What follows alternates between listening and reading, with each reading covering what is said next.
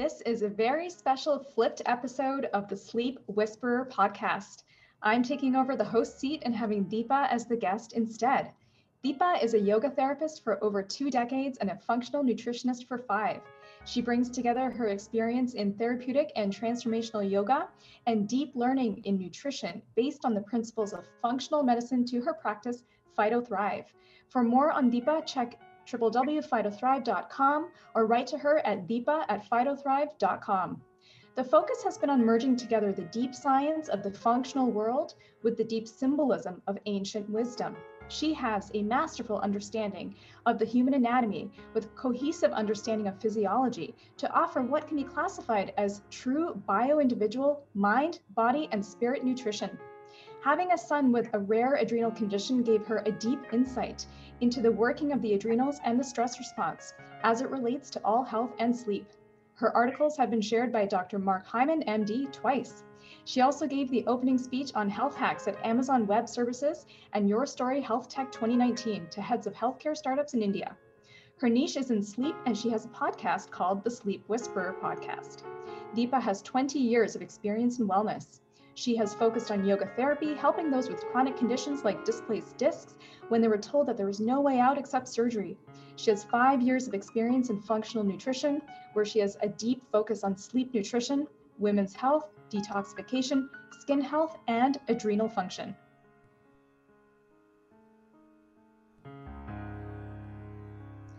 Welcome to the Sleep Whisperer podcast. I'm your special episode host, Dr. Nishi Bhopal. Join me as I introduce this very special episode to you and learn all about the proper tools and techniques to end your confusion and begin getting a good night's sleep.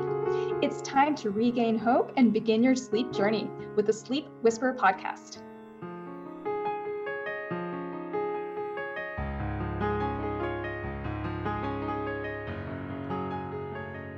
In this episode, we'll be talking about sleeping positions, looking at it from the perspective of modern science and ancient wisdom. Deepa, it's a pleasure to host this episode of the Sleep Whisperer podcast. As a fellow sleep enthusiast, I'm always curious what attracted others to this field. I know that I and the listeners would love to hear what made you decide to focus your work on sleep.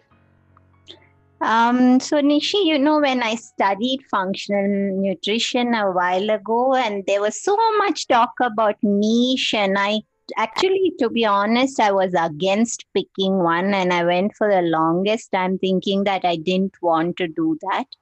Uh, and then along the way, I started to notice because functional medicine puts such emphasis on sleep and it's one of the first things that you bring into place along with blood sugar balance before you even look at deeper protocols. And then I started to notice that while the functional world talks so much about bio individuality, a lot of people were speaking similar things when it came to sleep, and nobody was looking at root causes of poor sleep. Uh, and that was so fascinating for me, and especially coming from a yoga background and with relaxation and meditation. So I started to dig a little deeper, and of course, I had struggled with years and years of poor sleep, which I didn't take seriously. I know you might resonate with uh, that, that there's so many people who struggle with sleep and they don't think that it's serious enough to take steps to correct that. But you know what a detrimental thing poor sleep can be. Uh, so I think I would say I kind of fell into this space of sleep, and I, what's been most amazing in this is meeting fellow sleep enthusiasts. Yes, I mean it's it's just so interesting how sleep is such a fundamental of health yet it's something that most of us don't really pay attention to. It's kind of like a second thought. And so I love that as a functional nutritionist, you focus so much on sleep and identifying the root causes, because that is so important in order to restore good quality, healthy sleep. So when it comes to sleep quality, there's so much information out there on sleeping in the best position. I've seen tons of articles on this, and sometimes the information is conflicting. It can be really confusing to mm. people to, to see all this conflicting information. So can you shed some light on this? how does the position you sleep in play a role in sleep quality? Uh, and wisely said, Nishi, that you see so many conflicting information about this. It can be thoroughly confusing. That's so right. And given that we should be spending more than a third of our life sleeping, I think this really matters. And sleeping positions are so interlinked with sleep quality and especially the ability to fall asleep, which is what is sleep onset insomnia. And um, I think that there is a level of bio individuality to sleeping position. So I, I, I do want to talk a little bit about what you generally see as information, but I also want to tweak that to say how it can be unique based on the person, based on whatever challenges they have, and also based on that specific day. And I'll talk about uh, some of this. Uh, would you like me to first just describe some of the basic positions and then just from there you can probably go a little deeper with that? I think that sounds good. I think I think our listeners would be interested in knowing some of the basics of what are the different sleeping positions first of all, and if you can shed some light on on you know the role that they have in sleep quality, and then maybe we can look a little bit more at some of the bio individuality and and uh, the best timing for different positions and so forth. So yeah, can you tell us a little bit more about the different kinds of sleeping positions and how they affect sleep? Perfect. So broadly, I like to categorize it into four uh, categories, and of course, there's several different variations within these. And the first, um, um, the first category is where you lie on your back. Now, obviously, it's not used a lot, so it's not a very popular position. Supposed to be the healthiest when you lie on your back because it allows you to align your head, your neck, your spine, they're all in a neutral position. And if you do use a pillow under the head, it can still be comfortable. But it was fascinating to me to note that this wasn't a popular position. So sleeping the facing the ceiling. Um, and there are several variations to that. So I'll just go into that in a little bit. But uh, one of the things which uh, sleeping on your back can be detrimental for is sleep apnea. And I know that you also talk a lot about sleep apnea. So when you lie on your back, obviously it's a position which does close the airway a little bit more. So it can, for those suffering from sleep apnea, it can definitely cause periods of breathlessness and Mm, uh, also it can make snoring worse but within this space of lying on the back and i want to uh, just use a few um, cues from yoga to describe the variations that I describe under this category. And one, of course, is the classic Shavasana pose, where it allows your forearm muscles to be in an open position, and therefore it kind of tricks your brain into feeling uh, a deeper level of relaxation. So the forearm muscle is it's interesting. There's two muscles in the forearm, and when you lie down with your palm facing down, these two muscles cross over each other like an X. Whereas if you lie with your palms facing the ceiling, they lie next to each other, which can make it easier for deeper relaxation. And as you know, Shavasana does mean uh, the, corpse pose. So you're supposed to have sleep as deep as death. Uh, which is what we really want. We don't want restless sleep. So that's a great position. But uh, of course, not everybody feels comfortable. If someone has back issues, it can hurt their back unless they put something under their knees, which then doesn't make it comfortable. But then the there's another variation when you lie on your back and you've got your arms thrown over your head like a baby. So if you can picture a baby lying on uh, the back with the arms thrown over the head, it feels a bit innocent. It feels free. It feels relaxed. Um, and then, of course, there's palms over the abdomen, which allows you to connect to the rise and fall of your abdomen when you breathe, which can then help you to shift from a sympathetic state to a parasympathetic state. And we can talk about that later because it does come into play when we speak about positions. Uh, and then there's also one leg folded like a tree pose. So the classic tree pose where you see somebody standing with a leg folded. You can actually lie on your back with one leg folded like a tree pose. Now, the reason that people do that very naturally, innate, it's just an innate response, is that it tends to relax the back.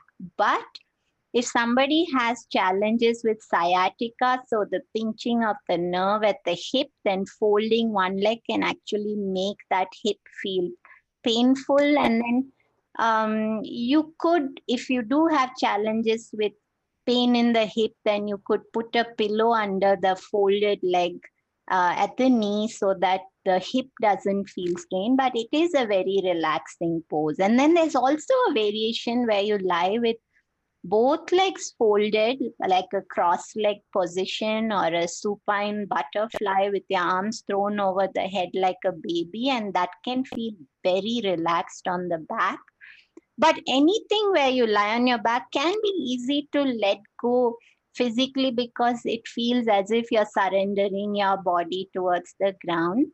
Uh, the thing nishi is that i did notice that if somebody had um, challenges with uh, some sort of emotional upheaval or uh, they didn't feel quite safe in life or they didn't really feel uh, a sense of comfort. So if you don't if you feel that uh, you feel vulnerable you'll find that you struggle to lie naturally on your back because lying with your body facing the world is innately vulnerable. So, if somebody has insecurities that can make it difficult for them to feel safe, it's like you're opening up yourself to the world.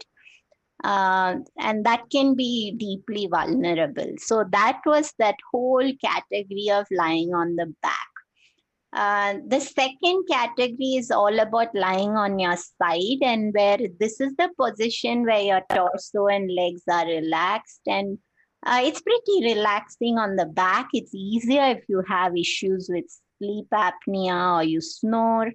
Uh, and in ancient tradition or yoga, this was, if you ever heard of the pose called uh, Matsya Kridasana or a flapping fish, it's used as a Shavasana pose for somebody who's pregnant, uh, where the bottom leg is straight, the top leg is folded over, and then your arms form a pillow, and then you rest your cheek, and it releases tension everywhere and especially relaxes the lower back, the legs, and it does promote sleep because it's deeply restorative all over. It relaxes that tension in the lower back, the sacral region, the hips. Again, if somebody has issues with sciatica, this can be a better position than lying on the back. So that's one category as well. Um, and then there are, of course, there'll be variations here. There's sometimes both legs folded, sometimes both legs stretched out. The third category is the fetal position. And surprisingly, Nishi, I was really surprised to know that this is the most popular sleep position. And I started to actually wonder why, because I don't feel so comfortable that way. But when you're in a fetal position, you're on your side, usually on the left side. Um, and it, it does improve circulation everywhere. And but when you're resting there in that fetal position and you're curled too tightly, it can actually restrict breathing in the diaphragm. So if somebody is struggling with uh, low iron, struggles with breathlessness, then that can actually make it worse. And then if somebody has uh, stiff joints, arthritis, they can feel worse when they wake up because their knees are folded in so much. Um, and I'm going to talk about this later about when when we speak about sympathetic, parasympathetic. But if you've eaten too close to bedtime, uh, this is obviously not a great position then, or if you've eaten a heavy meal, because it compresses your abdomen and puts so much stress on digestion uh, but if you wake up in the night and you feel a little hungry, sometimes we all do that for if you haven't eaten well or if our blood sugar's swinging. Um, then, and if you feel you don't want to get out of bed or go eat, staying in the fetal position can actually stop the hunger and help you to fall back asleep. And the fourth position is, of course, lying on the stomach uh, where typically from a yoga perspective, you lie on the abdomen and you make a pillow with your hands. You rest any cheek on the hands or the space in front of the hands. Um, and uh, it is great if it works for you, but of course, some people who have neck issues, it can uh, it. And again, there are a lot of variations here as well. So one is you lie on your abdomen with the hands folded, resting the cheek. What that does is when you're breathing, your abdomen balloons a little, pushes against the bed, and creates a gentle rocking movement at the abdomen, which actually allows you to soothe and uh, massages the whole abdominal area. It allows you to fall into the bed every time you exhale. Uh, and it's a great position for women when they wake up and they can't go to sleep if they've got ovulatory cramping or menstrual cramping. Uh, and this can vary, but if they were to join the four fingers to each other and the thumb to each other, so the palms create a teardrop between them and then put their hands under the hip with the palms facing their hip uh, it, and lie on the abdomen it can actually release pain from menstrual cramps and allow them to fall back to sleep uh, and then of course there's another variation on the abdomen when uh, the legs are folded which relaxes the hip a little bit uh, and there's so many variations, sometimes sleeping a little to one side, changing the position of the cheek. Uh, so several variations there, but if somebody does struggle with uh, neck issues, then this for lying on the abdomen can actually make it worse. So that was just a broad overview of everything. That's really fascinating, Deepa. There's so many factors to take into consideration, and it's it's interesting that you mentioned the emotional um, component as well, uh, feeling kind of vulnerable and exposed when sleeping on the back when you're when you're in that supine position and having your abdomen exposed. So it just it makes me wonder too if uh, sleeping positions might reflect a person's underlying emotional state and how their sleeping position might change according to your mood or your levels of depression or stress or anxiety. So it's really fascinating to hear all of these different variations and um, the physical and emotional components that go along with them. So are there any specific sleep positions that are helpful overall and some which are not? Are there any sleeping positions that could potentially be harmful? I know you touched on this a little bit, but I'd be interested to know some more detail um, on this topic. I think this can depend on a lot of other factors, Nishi, and that's where I bio individual. So uh, I think I will probably go a little bit into um, the yogic philosophy. I don't know if you've heard about the uh, yin and the yang or the ha and the tha, the left nostril, right nostril. I, I, I think we probably need to, if I might, I could just touch upon that a little briefly because several other aspects, which I'll talk about later, will actually be based on this understanding of um, the ha and the tha, the yin and the yang. So if you, if I may, mm, um, I can start with that actually. Sure, that sounds great. Uh, okay, so when I know that the sleep world talks a lot about sympathetic and parasympathetic, so I just want to say that in the yogic philosophy, that's what is called. So the um, sympathetic is what is called the ha, and the parasympathetic is what is called the tha. So I just want to describe the two of them a little bit. Uh, the sympathetic dominance, uh, and remember that we hear a lot about sympathetic, and people are starting to also think sympathetic is bad, but it's actually about balance between the two. What's happened today is yes. because it's a sympathetic dominant culture, but uh, so the sympathetic uh, state or um, the right nostril. So you can actually tell now if you close your left nostril and you breathe out through the right nostril.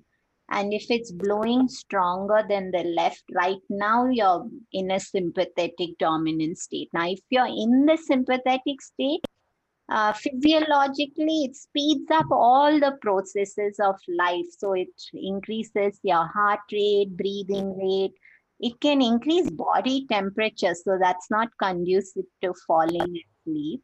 Uh, and it, your pupils dilate, digestion stops, um, and then it's associated with action. So anything where you're doing something which involves movement, action, not involving the mind. Now, typically, your right nostril should be predominantly dominant through the day, although the two keep switching every hour or so.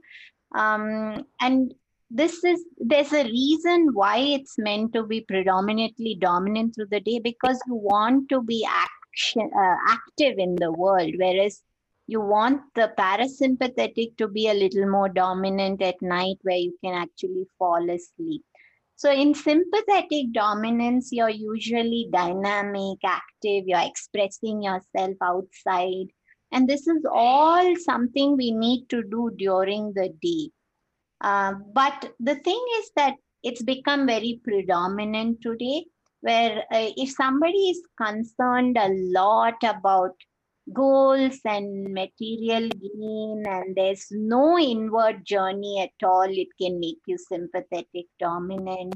Um, so if you're focused on the world of materialism, um, and then, of course, if you're sympathetic dominant, then it does change uh, how you choose your sleeping position. Uh, we can talk about that later. So now parasympathetic is when you close your right nostril. If you breathe out through the left, the left nostril is active. Uh, and it slows down all the processes of life. So it's doing the opposite of the sympathetic. So it allows your pupils to constrict, your heart rate slows down, the lungs start to constrict, your digestion starts to um, uh, it gets easier to digest food. So and it's a time of the mind so it's not action. And typically it's programmed or you should be programmed where it predominates at night which is what allows you to move from that fight or flight to this rest digest and sleep mode. And it does help if there's some inner journey along with that outward expression of the sympathetic part, which is what allows you to shift from the action of the day to the letting go and release of the night. Um, and of course, if you can also be predominantly parasympathetic, whereas somebody is uh, cut away from action, cut away from the world, and then focuses too much on meditation, uh, that can make them predominantly parasympathetic, uh, which is too slow. So you want these two to keep moving um, in balance and um, we can speak about how they actually impact sleeping position. Uh, but I think when it comes to you ask me about uh, some positions being helpful overall and some which are not, as i said before this can vary so much. So if you it can depend on whether somebody has back issues neck issues something like reflux. So acid reflux of course pregnancy if somebody is sleeping with a stuffy sinus uh, then it lying on the back can make it worse and impact breathing and of course you did ask me about emotional aspects. So if somebody is predominantly sympathetic obviously they're dealing with a lot of stress and they're in a state of um, hyper alertness then uh, they might not be able to sleep uh, lying on their um, left side with the right nostril facing up because it will make shift them into a more active state and then, of course, it also depends whether somebody shares a bed. So, is there a person who's there to hug? That can change the position altogether. And although some research has shown that couples who are truly connected, they just hug for a while and then they turn away and they get into the position that's most comfortable for each of them individually. Um, and of course pain. If there's pain of any kind then obviously you tend to alter and change these positions just to make it as easy as possible on yourself. Yes, and it's it's so fascinating about the sympathetic and the parasympathetic nervous system and how these can affect your sleep and how they tie into our breathing from the yogic perspective. And I think you're absolutely right that sometimes we fall in this trap of thinking that the sympathetic nervous system is bad and we need to stay in our parasympathetic. But really, it's not that one is better than the other. It's that they both have their functions. And the idea is to bring it all into balance. And I think that's always our goal as integrative and functional medicine practitioners. I would love to hear a little bit more about pillow placement. You mentioned placing a pillow under the knees, for example, and lying on the back. Could you speak a little bit more about um, the different types of pillows and placement of pillows that may be optimal for different sleeping positions? Sure. So I'm probably not the best person to talk about pillows because I'm telling a lot of people not to use pillows because especially those who have challenges with their neck um, I find that if they just lie on their back without a pillow, it's something like doing traction. So the spine is aligned and then it, it, they actually feel better. But a lot of times people are very attached to their pillows. And uh, I think the rule of thumb is it shouldn't be very bulky. So it shouldn't really misalign the neck. And then, of course, there are the contour pillows, which many people say uh, who have neck issues say it makes them feel better. I've never actually tried it myself. Uh, but what the pillow under the knees does is it when you lie on your back without a pillow under the knees, because you've got the curvature in the lumbar region, it keeps your lower back off the bed, and that can create stress for many people, which is why the moment you raise the level of the knee, the lumbar region drops towards the bed, and therefore it relaxes the back tremendously.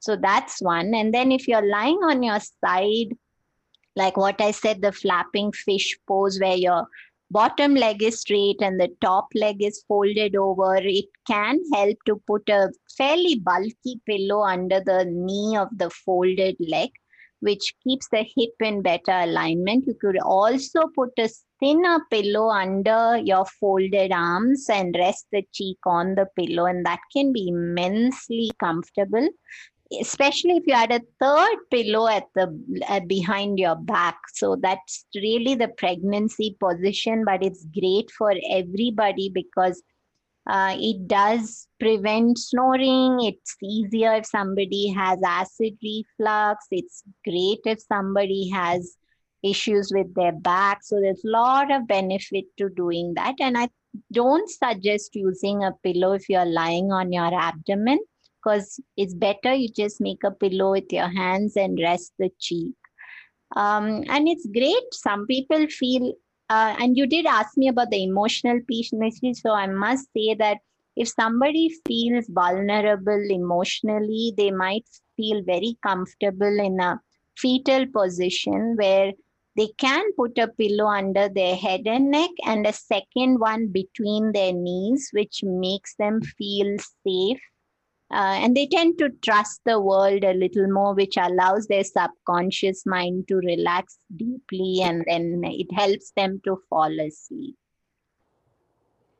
Yes, absolutely. And and the idea here with uh, you know whichever position is, it sounds like to keep your head, neck, and spine in alignment, and to alleviate pressure on the lower back and on the knees. Um, and I'm curious as well, uh, your thoughts on body pillows. I know uh, these are popular with pregnant women, but could body, body pillows be helpful for non-pregnant people as well? Yes, in fact, I have suggested that for somebody. I said just go to the pregnancy store and get yourself the uh, pregnancy pillow, which is a very interesting.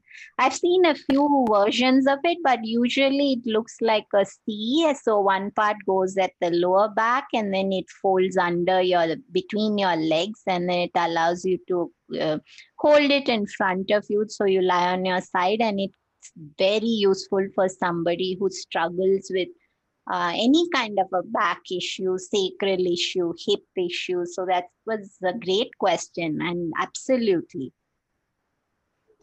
Wonderful. And I, I would imagine too, sometimes the pillows can be helpful. You mentioned, you know, sleeping with your partner.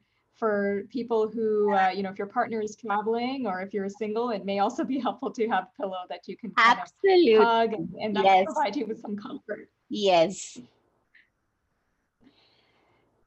So you mentioned um, sleeping positions for different people at different times. Could you speak a little bit about that and the timings? Yes. So, um, and of course, by timing, I actually don't mean that go to sleep at 2 a.m. And I'm really not for that. If you absolutely um, work in the night, that's different. But I'm actually not in favor of anyone moving away from the circadian rhythm. And I know probably we disagree on that because I've heard you say the reverse that they can have their own rhythm. Um, but um, yes, so first of all, if you have a full stomach, uh, that's when you want to actually lie down on your left side with your right nostril facing the ceiling this is because it activates the sympathetic side. So you want it to keep digesting your food while you're sleeping. Uh, and of course, the even the um, colon sheath. So there's the ascending colon is on the right, then the transverse colon, the descending colon is on the left. So when you're lying on your left side, you can actually you're encouraging a normal digestive movement and it promotes lymph drainage from the brain and it's especially useful if somebody is prone to um, sinus so lymphatic congestion or even depression. So it's easy on your heart. Um, so if you do have a full stomach um, then sleeping on your left side is great. But if you have an active mind, and you asked me about stress and emotions a little earlier. So if you, if somebody is very stressed, anxiety, and digestion is quite done, uh, sleeping on the left side can actually make it very hard to fall asleep because you're activating the sympathetic side, the right nostril. So, an easier way is to turn to your right, where you're lying with your right side to the bed and the left nostril facing the ceiling. So, you're activating the parasympathetic side. And there's a deep level of comfort when you feel the liver side resting on the bed uh, and it actually allows you to slow down, calm down, release some of that anxiety and helps to fall asleep. Uh, so I would usually put these two as the major ways to differentiate. So full stomach, anything to do with digestion or even heartburn, um, it's good to lie on the left side. Anything to do with stress, anxiety, mind too alert, uh, then you lie down uh, with your left nostril facing the ceiling. And of course, lying on the back promotes balance in both because let's say somebody's got a full stomach and has anxiety, then lying on the back is great because it's actually balancing these two uh, nostrils, balancing the sympathetic and parasympathetic, and can actually allow you to fall asleep. And uh, interestingly, weather can also influence. So, when the weather is cold outside, so in a very cold place, it's interesting to note that it actually triggers the left nostril to be predominantly active. So you're more in a parasympathetic state, which is why you probably sleep a lot more in the winters. Uh, and heat, hot weather actually activates the sympathetic side and it prevents sleep. So it can actually trigger, and you can trigger the sympathetic side even by eating hot, fiery, spicy food. So if somebody's eating that kind of food all the time, it can make them predominantly sympathetic. Uh, and of course, meditation can balance both, but really there's so much depth to this whole science of the left and right nostril, and you really can't relate universally. Depends on, as I said, weather, the season, the time, the person, what are they eating? Are they predominantly uh, mm, activating the sympathetic side with um, gadgets and with uh, being um, excessively goal oriented, all of that impacts which is predominant.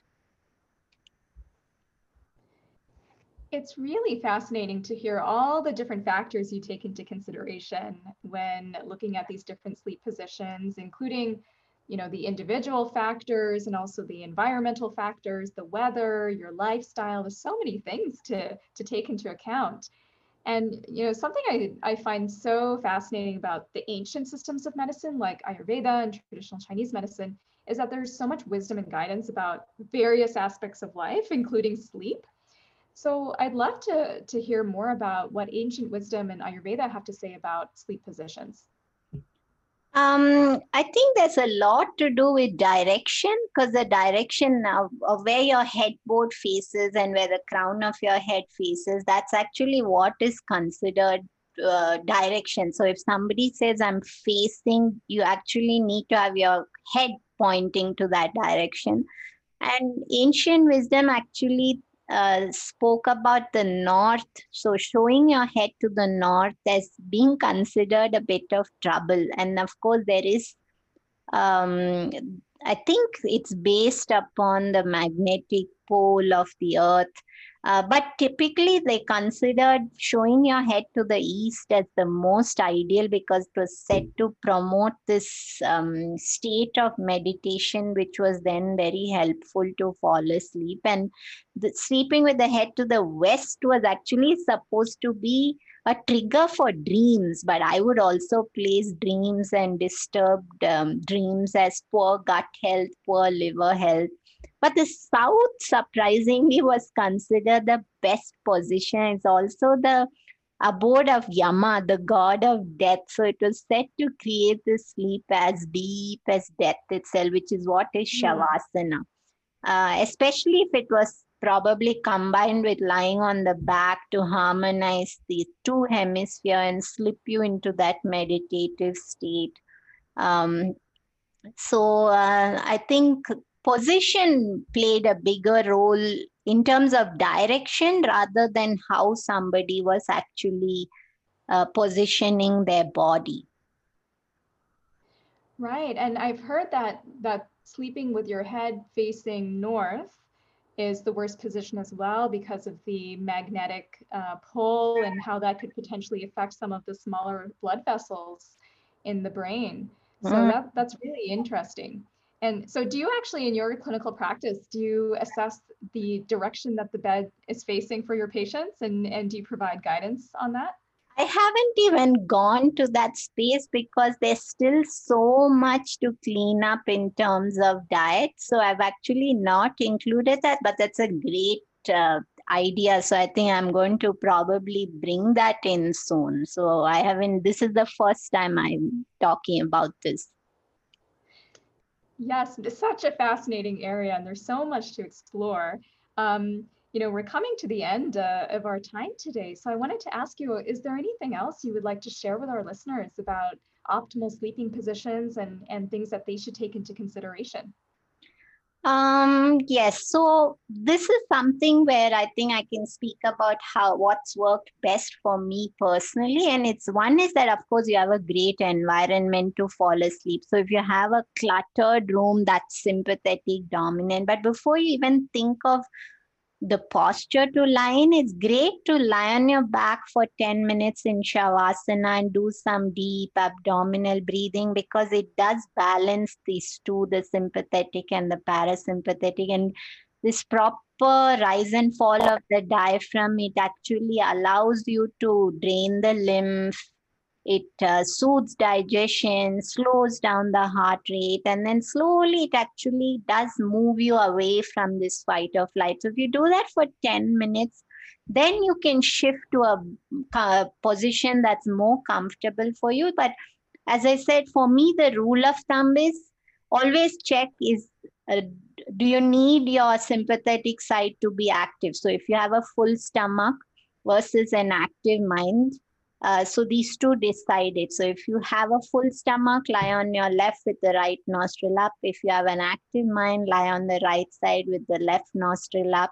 And of course, some research did find that people with reflux got worse if they slept on the right side. Obviously, this correlates with ancient wisdom because when you're lying on your right, you're lying against the side of mm, innate digestion, so it can make it worse. Uh, and of course, you have to consider physical factors like digestion, emotional factors, also the level of stress, how safe somebody feels. Is there sinus congestion, which means you can't lie on your back?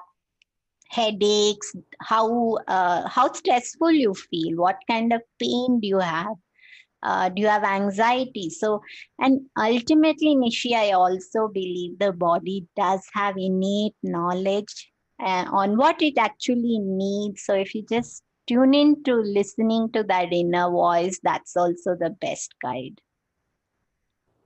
I love that. That's really beautiful. And I think that many of us would find that our body is naturally getting into the position that it needs to be in, depending on our physiological and emotional state in that moment. Well, thank you, Deepa, for this fascinating conversation. Um, I'd like to wrap up by having you complete this sentence. If sleep is the new medicine, then?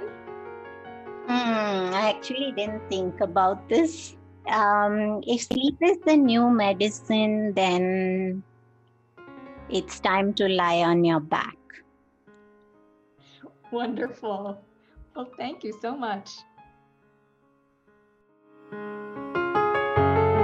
Hey everyone, I hope you enjoyed the show. Just a reminder that this podcast is for information purposes only. This is not a substitute for professional care by a doctor or otherwise qualified health professional.